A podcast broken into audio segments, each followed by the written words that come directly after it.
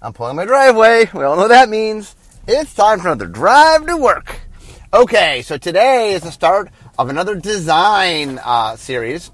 This time I'm going to talk about the design of Urza's Saga.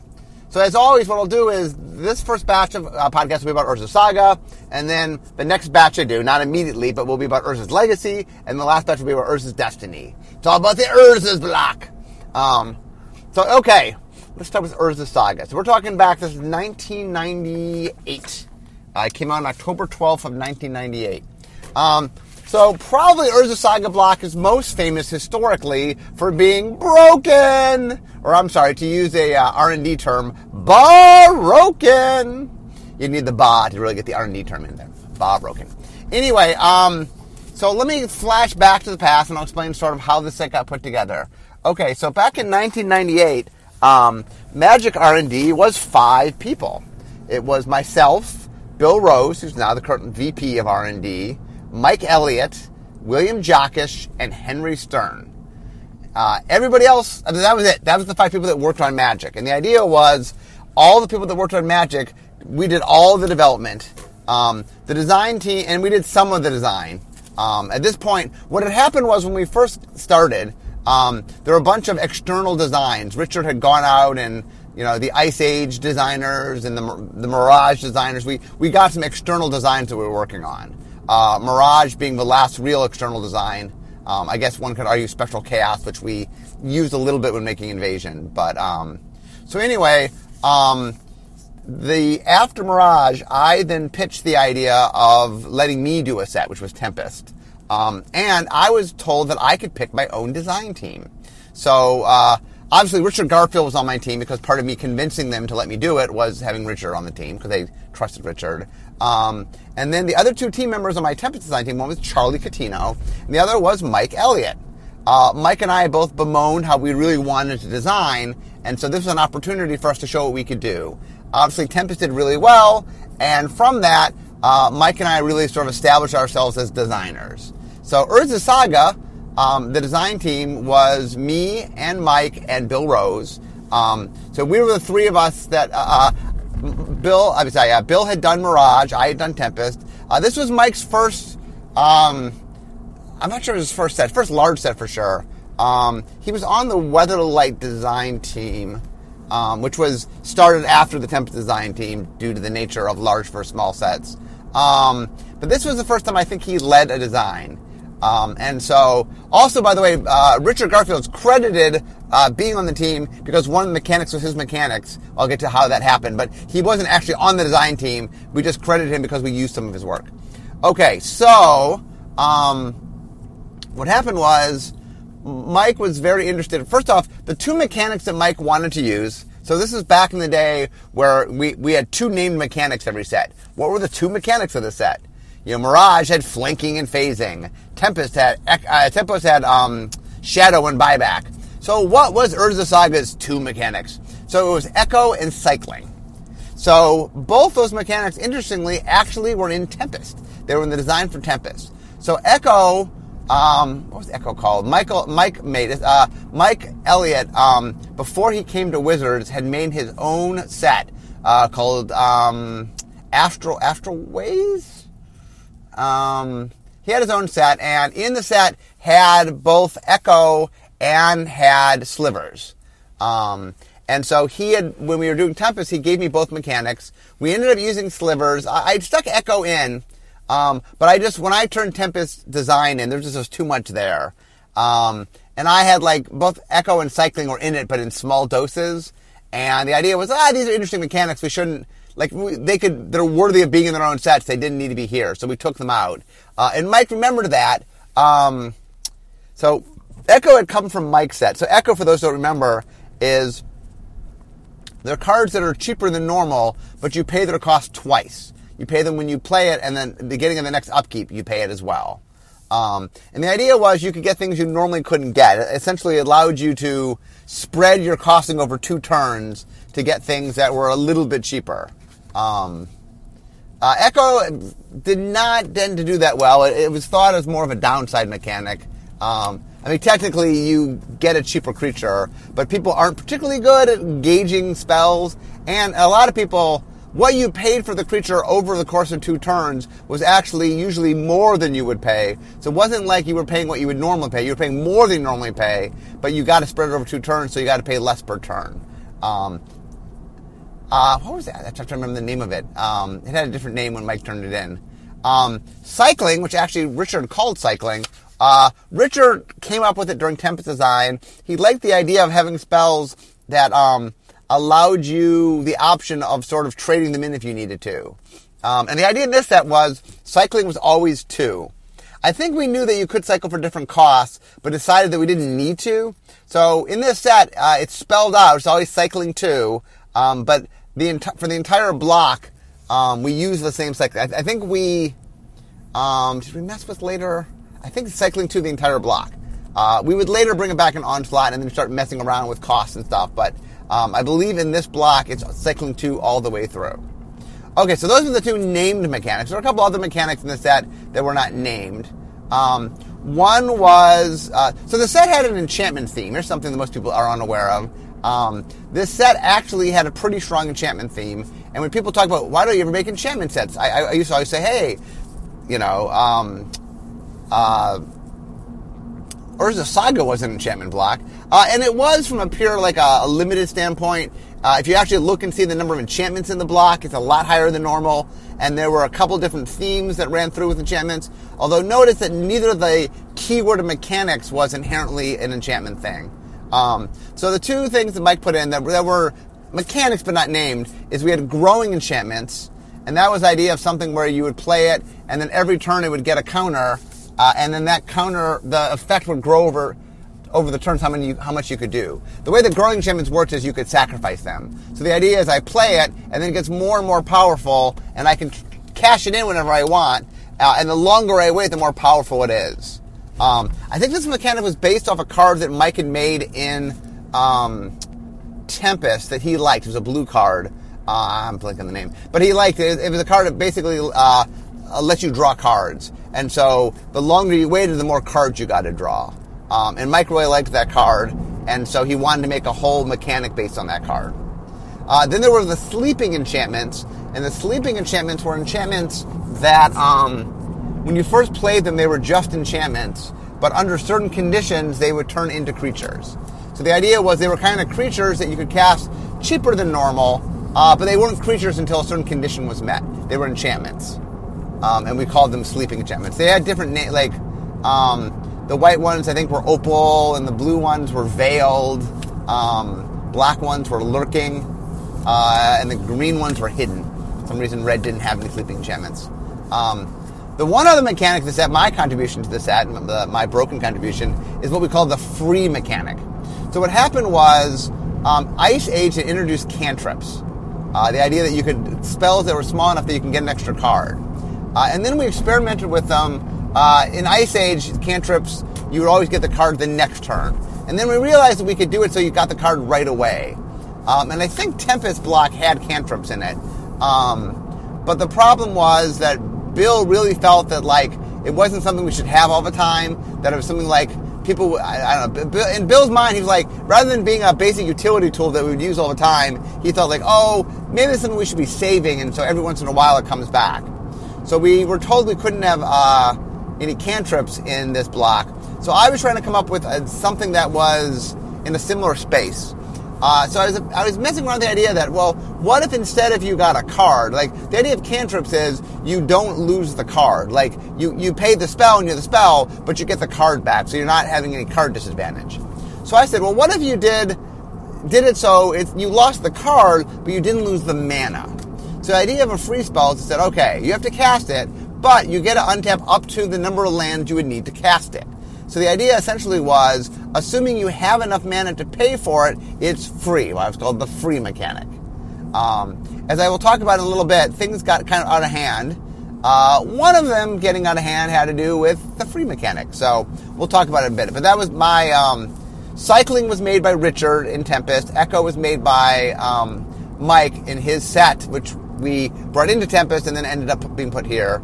Uh, growing enchantments were based on some stuff that Mike and I had done in Tempest, and sleeping enchantments were Mike's, uh, and the free mechanic that was mine. Yes, my, my, my big contribution to the set was one of the most broken things in the set. Okay, so this set, by the way, codenamed Armadillo, was 350 cards. So for those that uh, might not understand, um, modern sets are not quite as big as they once were. So once upon a time, we used to use 110 common sheets. I'm sorry, 110. Uh, the sheets could hold 110 cards. So the commons at 110, the uncommons at 110, the rares at 110, and there were 20 lands. So that's 350 cards. For example, nowadays we have 249 cards plus land. So it ends up being, or it's 249 with the land. I think 249 is with the land. Um, although we up to the uncommons. Anyway, uh, I guess we're at 269. Um, anyway, we're in the mid 200s where this is 350. So this is, you know, almost 100, or I think 100, 100 cards more.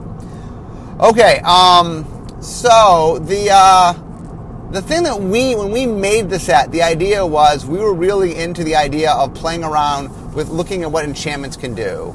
Um, and there were a lot of cycles in the set. Um, interesting. There's a bunch of cycling cycles. So there were cycling lands. Those were uh, basic lands. I mean, they weren't basic, but tapped for the five colors. Uh, you know, five different ones. Uh, and there was one that for colors. And you could cycle them for two. So the idea was, hey, these are lands if you need them, but later in the game when you don't need them, you can cycle them away.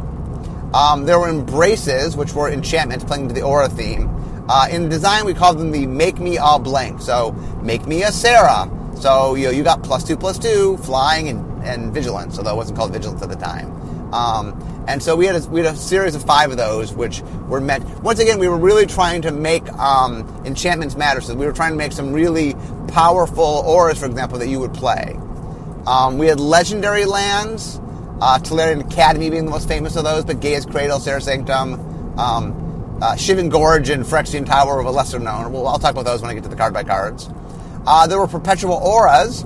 So once again, playing into our enchantment theme, we had auras that when they went to the graveyard from anywhere, you would get them back. And so the idea was you wouldn't lose card advantage by playing them. That I put them on my creature and the creature dies, I get them back. Um, we had runes of protection, which were like circles of protection, um, but you could pay, uh, you could cycle them. So the idea was, you know, it's just like circles of protection, but uh, you didn't always need a circle of protection. You know, it's a good card to have if you needed it, but often you'd have to sideboard them. So this will let you play things main deck. Um, there were an uncommon cycle of growing enchantments, um, like I'm talking about the, the growing theme where you you would play it out and then you put a counter on it every turn. I think they were reverse counters. Uh, they were played like they were songs that were sung, and then you would cash it in. So the more turns you waited, the bigger the effect would be. There also was a mega cycle, uh, not a mega mega cycle, but a mega cycle, which meant that there was a five card cycle that ran through the whole block. Uh, and what that was were cards that um, targeted two different things, and there were two in the set and two in the two I think in the, one in Legacy and two in Destiny. I think is what we did. Okay, so let's talk about the history of Urza Saga. Okay, so we wanted to make an enchantment set. That was our goal. But meanwhile, um, I haven't gone too much into this, but during Tempest, I and a guy named Mike Ryan had pitched the Weatherlight Saga. Everyone was on board. We got this whole creative team to come on board to help us do all the visuals and build the world.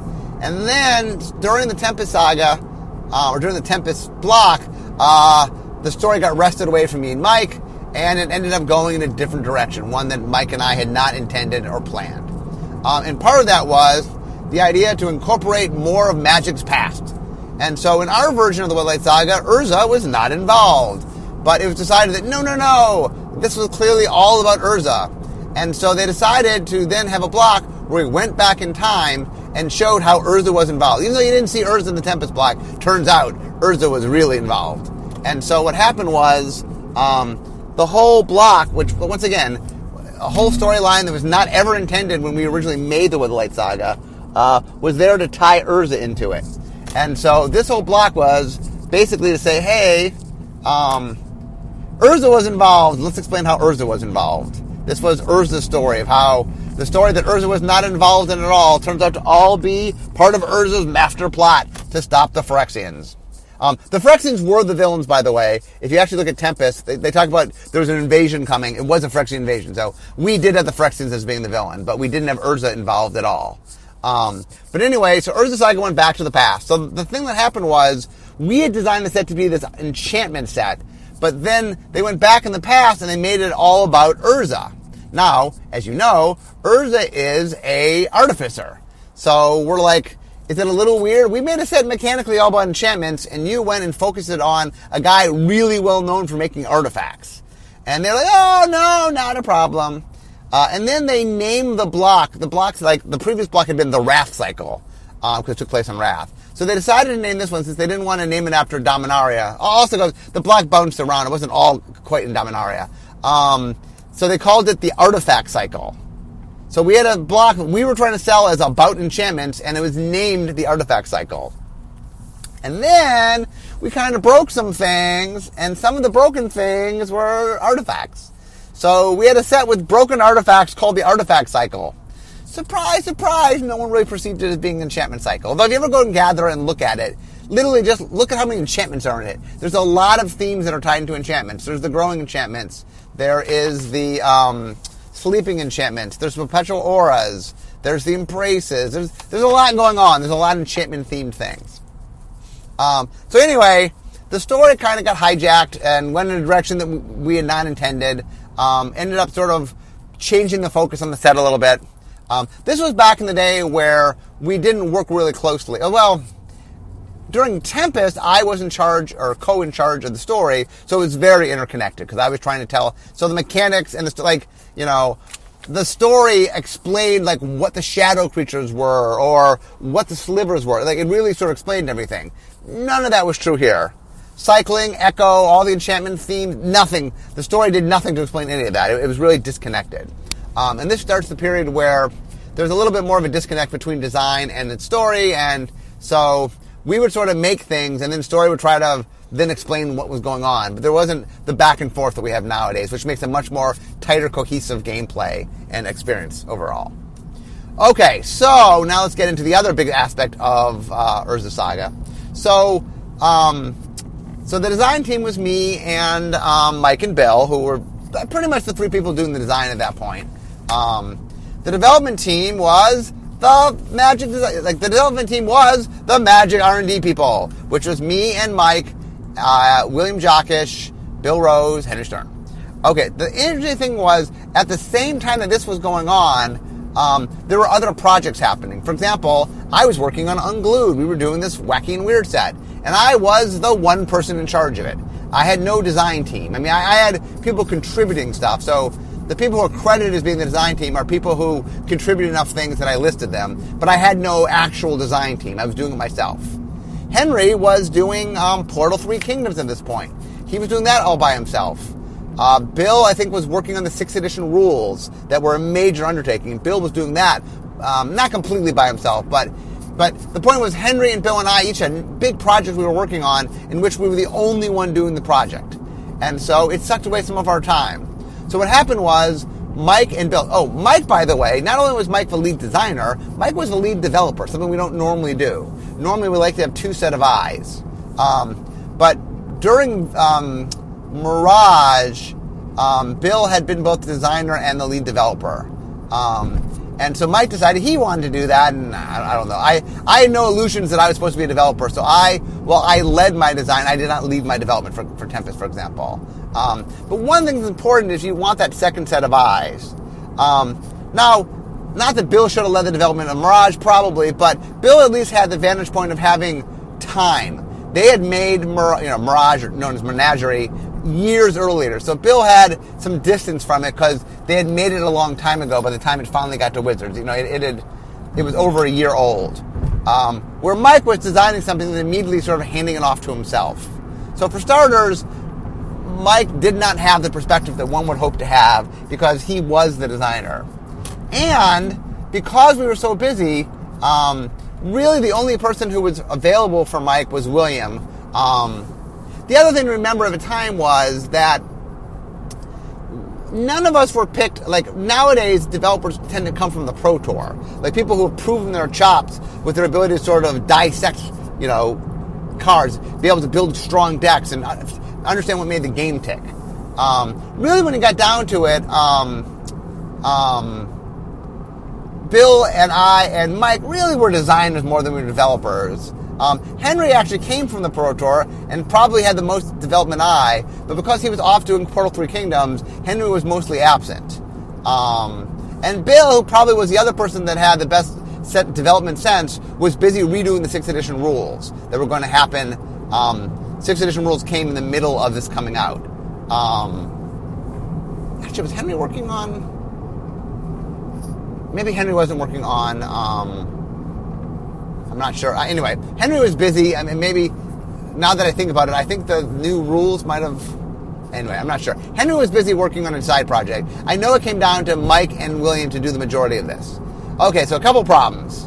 One was um, Mike and William were having issues with each other. Uh, in fact, they were in the middle of a big fight. So much so that Mike and William weren't talking. So imagine having a development team in which really only have two people that are working on the development you know, full time, and they're not talking to each other. On top of that, Mike was the lead designer uh, as a, an additional lead developer, and so Mike definitely sort of, you know, it's, it's hard to call your baby ugly. Um, and so Mike was definitely had, you know, really much was defending all the things he had done. Um, William, for those who don't know, uh, was probably at the time uh, of the original four of us, not counting Henry, uh, of, of, me, Mike, and Bill. You know, we all started back in '95. Henry came a year later. Um, of the four of us, he was clearly the most development oriented. Although he was very quirky. I've told some stories about William. He was very quirky in this development thing. But anyway, basically, they the two of them were were fighting, and it. Let's just say Urza Saga did not get the development uh, love it, it, it needed. Um, so, to give you a little sense of how crazy things got, let's go to the Pro Tour in Rome, where Urza Saga premiered. So it wasn't, I think it was an extended tournament, not a standard tournament. Um, but here's how people describe the gameplay at Pro Tour Rome. There was the early game. That was when you rolled the die and discovered who went first. And you shuffled, and then you rolled the die to discover who got to go first. Um, then there was the mid game. That's where you made mulligans if you needed to mulligan and you know needed to reshuffle something. And then there was the end game, which was known as turn one. Uh, and Pro Tour Rome, many many games would end on the first turn. That it was one of the most broken environments, maybe the most broken Pro Tour environment we've ever had. Um, what happened was um, what I call a trifecta, the trifecta of power all came together there's three things that are very dangerous that we have to watch out for. And we put all three of them in spades into the set. So first off, you have to be careful with what we call uh, with mana, meaning um, spells cost things, and so it's really important that you make sure that um, you make sure it's not too easy to cast spells. You, you don't want to circumvent the mana cost. And you can circumvent the mana cost either by making it too easy to get mana or by allowing people just to not pay the cost of mana and not pay the cost of spells. We did both of those in Urza Saga. We made it very easy. In fact, there's this, I'll get to it, but there was a card called Tolarian Academy, for example, that allowed you very early to be able to get huge amounts of mana on the first turn. Um, and then we had spells like the free mechanic that let you untap the Tolarian Academy, so you can get even more mana all on the same turn. Um, second, uh, the second leg of the tripod um, was card drawing. That another thing that's be dangerous. You make it too easy to draw cards. Well, guess what this set did? It made it really easy to draw cards. In fact, we, we had a card called Time Spiral that lets you just draw seven brand new cards, and it got you more mana because it untapped your lands. Um, so anyway, and the third thing are engines. Uh, an engine is anything that lets you turn one resource into another. Um, I think the game can handle any one of those, maybe if the rest of the set was worked around it. Um, but you definitely don't want to have two legs of the tripod, and this set had three legs of the tripod. The tripod of terror was standing firm. Um, we we let you circumvent costs with with easy mana and just allowed you to skip over costs. We gave you access to lots of cards. We gave you engine to turn resources into other resources. So this was it, was it was a very very broken environment, um, and we ended up having to ban a huge number of cards. Um, this is what they call um, combo winter for those that know their history, um, that we gave you all these pieces to make just really devastating combo decks. Because um, we gave you access to cards, and we gave you access to mana, and we gave you access to engines, and there just were so many numerous ways to do really dangerous things, and they can be done really quickly too. And so it was, and I mean, I, I talked about extended the Pro Tour, but even standard was horribly broken. Um, and in order to solve this, we ended up having to ban a whole bunch of cards. Usually that's a sign that we've done stuff horribly wrong when a whole bunch of cards have to get banned. Not, not one, a whole bunch. Um, and in fact, we banned a bunch and it wasn't enough. We had to come back and ban more anyway.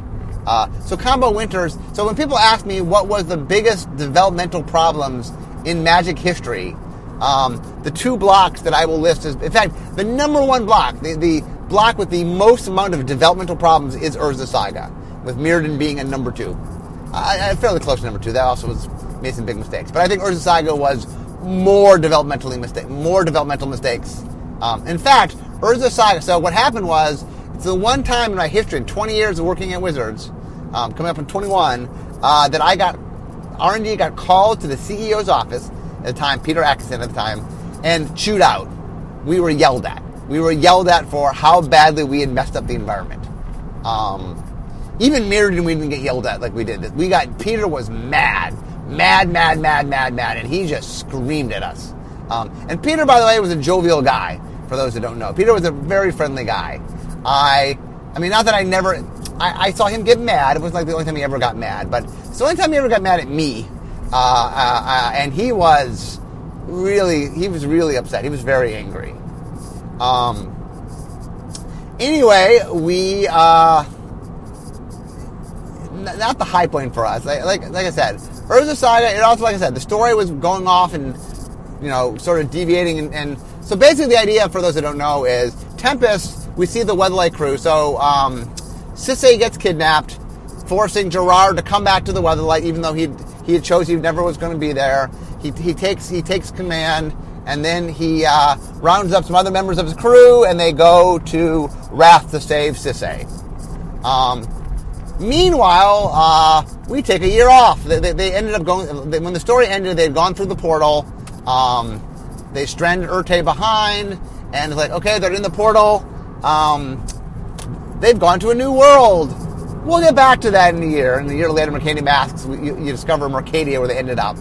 Um, but for a year, we said we did a flashback. It's time to do the prequel to explain, hey, how did this all happen? And it turns out it was all Urza's doing. The Weatherlight, hey, all these characters, yeah, yeah, yeah, it's Urza. So um, we spend a year going back in time, and um, there were some characters. Uh, in in building the story for um, the Weatherlight, we had definitely had a few tie tie in to early Magic. Um, Barrin, for example, was Hanna's father. That was built in. So it wasn't as if our story ignored the past of Magic, but we didn't tie Urza into it. Uh, and when the story sort of got wrested from us, it became about Urza. And so this block was the story of Urza. Um, interestingly, by the way, the name we actually wanted to call the set was uh, Urza's Odyssey, and for some reason we, we, were told we couldn't, which is funny because we would later, a couple years later, call it set Odyssey. So um, that was the original name Urza's Odyssey, and ended up becoming Urza Saga, um, and then Urza's Legacy and Urza's Destiny. Uh, R&D used to remember the order uh, by remembering that L was lunch and D was dinner. That was the little mnemonic we remembered at the time. Okay, so now that I've talked about it, let's get to the cards. Um, okay, so we're going to begin with Arc Lightning. So Arc Lightning is a sorcery that costs two and a red, so three mana, one of which is red. You do three damage any way you want, divided between players and creatures. Um, so one of the things that started happening was we were very much um, designing with limited in mind. So Mirage, which was the Mirage was the first set. I mean, when I got there, Alliances was kind of changing on the guard. Um, all the old Magic R&D people and all the new Magic R&D people worked together on it. And then after Alliances, it was sort of like, okay, we're going on to do other things. Because at the time, you know, Wizards was doing lots of other project, uh, products. Um, in fact, we were doing a lot of other trading card games. Uh, we had um, was a time called Jihad, then later changed to Vampire: The Eternal Struggle. We had Netrunner, um, and we were doing board games, Robo Rally, and other things. So uh, Wizards was, you know, R&D was producing lots of different games, and so the people who had been working on magic were like, we'd rather work on some other stuff, and they hired new people to work on magic. New people being me and Bill Rose and William Jockusch and Mike Elliott, and then a year later Henry Stern. Um, and so Mirage was kind of the uh, you know the second wave, the new the, the new one of us. We were in charge, and so starting with Mirage, we were working on that, and we were very conscious of limited. So Mirage was the first set where we took limited in mind, um, and so Arc Lightning really is us sort of exploring different ways to make use of direct damage, and so I think um, Alliances had a card called Pyrotechnics, which was a free card, um, a pitch card, a card that you can um, instead of paying its casting cost, you could uh, discard another card of the same color from your hand.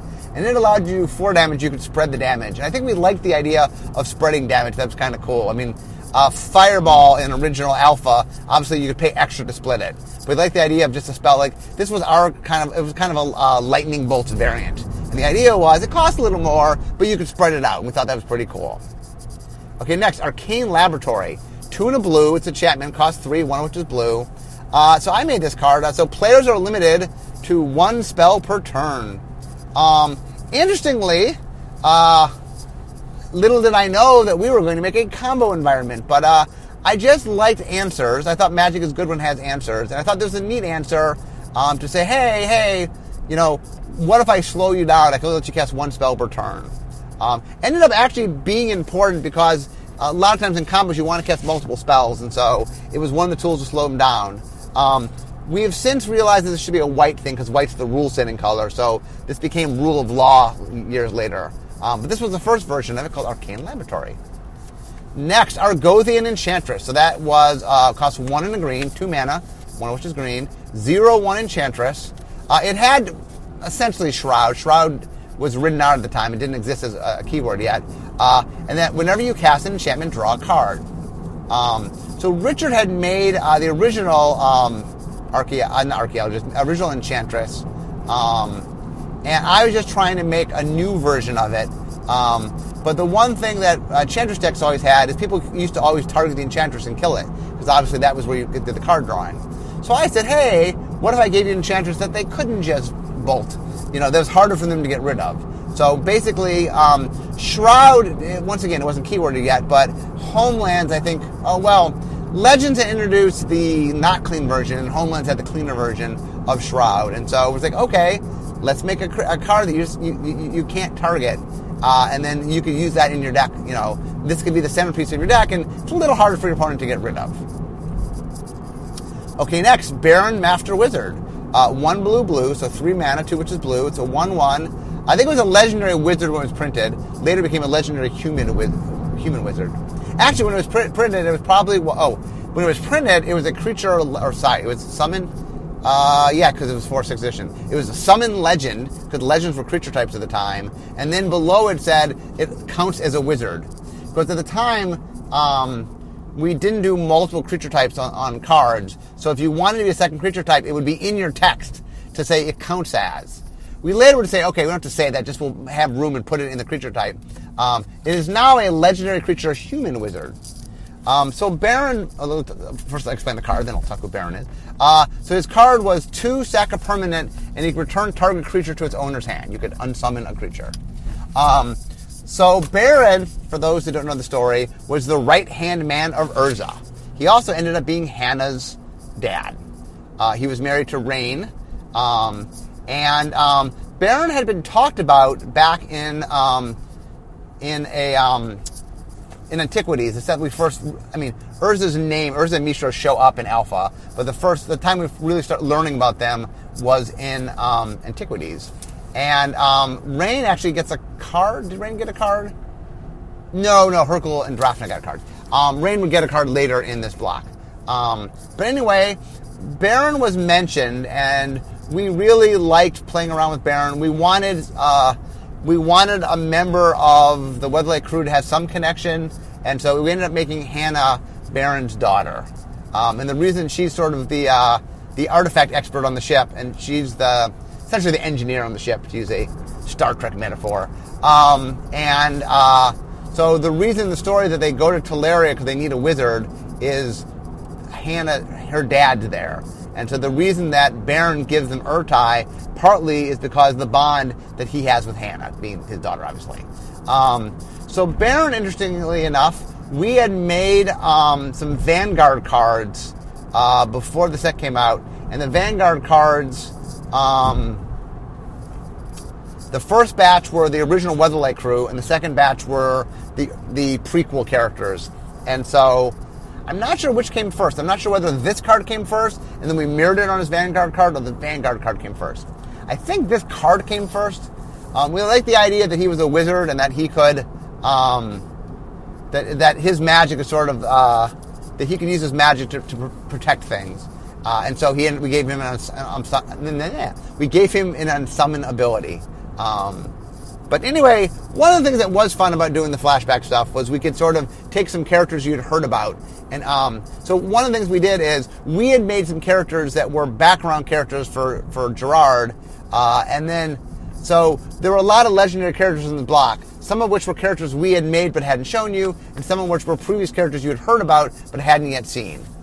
Interesting, we never made an Urza character. We made uh, we made a card that represent him in disguise. I'll get to that when we, we get that card. That's not Urza Saga. Um, but I, uh, we never actually made an Urza card because he was a Planeswalker. And at the time, we didn't make Planeswalkers into cards. Uh, we later changed that, obviously. But um, also, remember, this was a point where, where Planeswalkers were very godlike. And we were like, how do you represent that on a card? Um, and so we, at the time, weren't making Planeswalkers on cards. Um, but we were making characters, so Barrin got it to be made. Okay, the final card we're going to talk about today is Blanchwood Armor. So Blanchwood Armor costs two and a green. It's an aura. We were trying to make some really strong auras because it was an enchantment theme set, even though no one knew that. Uh, and what it did is it gave you it gave you plus X plus X, where X was the number of force you had.